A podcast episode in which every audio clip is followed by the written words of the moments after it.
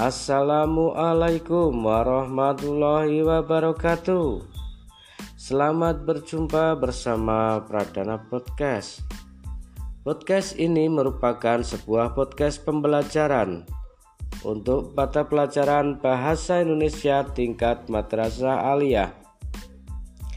Setiap kata yang positif akan mendatangkan keajaiban. Untuk mengetahui materi ini secara mendalam, maka buka dan dengarkan. Pada pertemuan pertama kali ini, kita akan membahas tentang materi kelas sepuluh Madrasah Aliyah. Materi yang pertama, kita akan berbicara tentang teks laporan hasil observasi.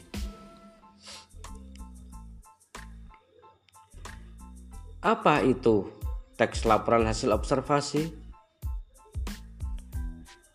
Teks laporan hasil observasi merupakan sebuah teks yang berisi tentang penjabaran umum atau melaporkan sesuatu berupa hasil dari pengamatan atau observasi. Teks laporan observasi disebut juga dengan teks klasifikasi. Mengapa demikian? Disebut teks karena teks laporan hasil observasi memuat klasifikasi mengenai jenis-jenis sesuatu berdasarkan kriteria tertentu, menggambarkan ciri, bentuk atau sifat umum seperti benda, hewan, manusia, tumbuh-tumbuhan, atau peristiwa yang terjadi di dalam semesta kita. Teks laporan hasil observasi bersifat faktual atau berdasarkan fakta yang ada.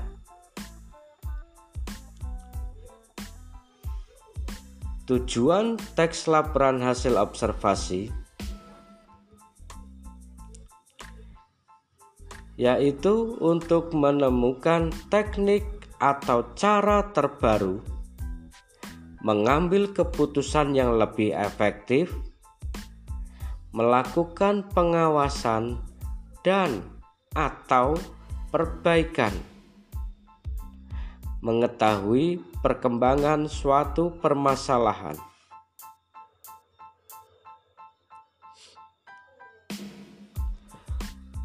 Fungsi teks laporan hasil observasi yaitu melaporkan tanggung jawab sebuah tugas dan kegiatan, menjelaskan dasar penyusunan kebijaksanaan, keputusan, dan atau pemecahan masalah dalam pengamatan, sarana untuk pendokumentasian, dan sebagai sumber informasi terpercaya. Adapun ciri-ciri teks laporan hasil observasi adalah sebagai berikut. satu. Bersifat objektif, global, dan universal.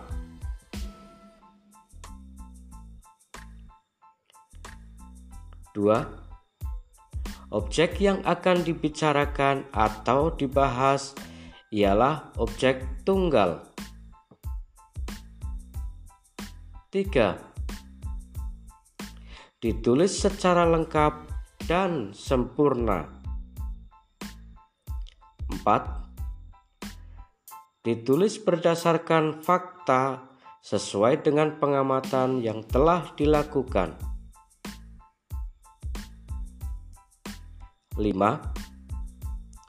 Informasi teks merupakan hasil penelitian terkini yang sudah terbukti kebenarannya. enam.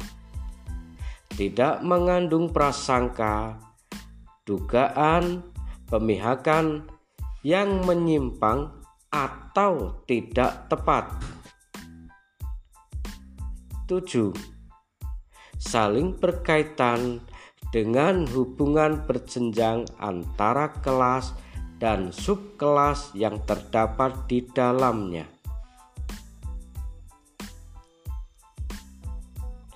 Selanjutnya, sifat teks laporan hasil observasi. Teks laporan hasil observasi bersifat informatif, komunikatif, dan objektif. Berikutnya, struktur teks laporan hasil observasi. Terdapat dua buah struktur utama yang membantu teks laporan hasil observasi sehingga menjadi satu kesatuan. Struktur teksnya yaitu satu. Pernyataan umum atau klasifikasi.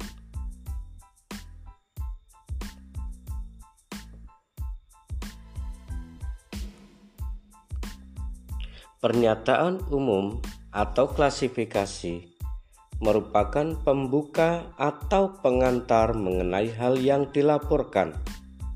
Di tahap ini akan disampaikan bahwa benda-benda di dunia bisa diklasifikasikan berdasarkan kriteria persamaan dan perbedaan.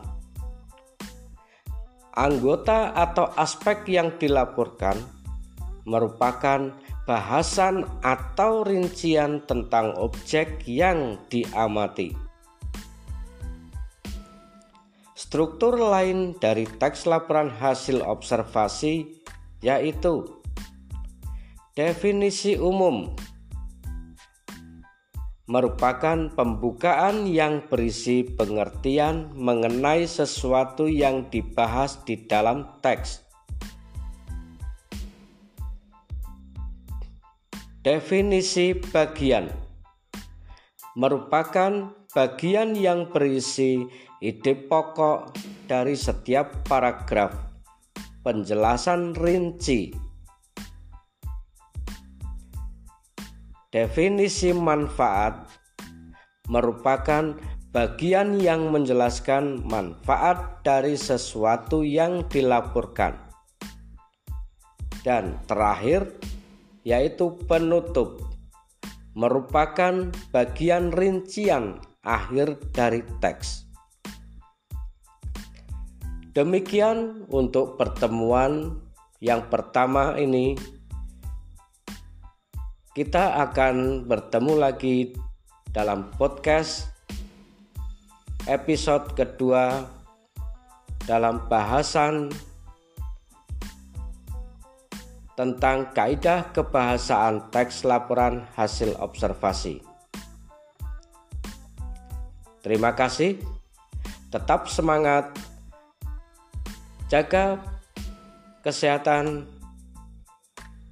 dan selalu berpikir positif. Terima kasih. Wassalamualaikum warahmatullahi wabarakatuh.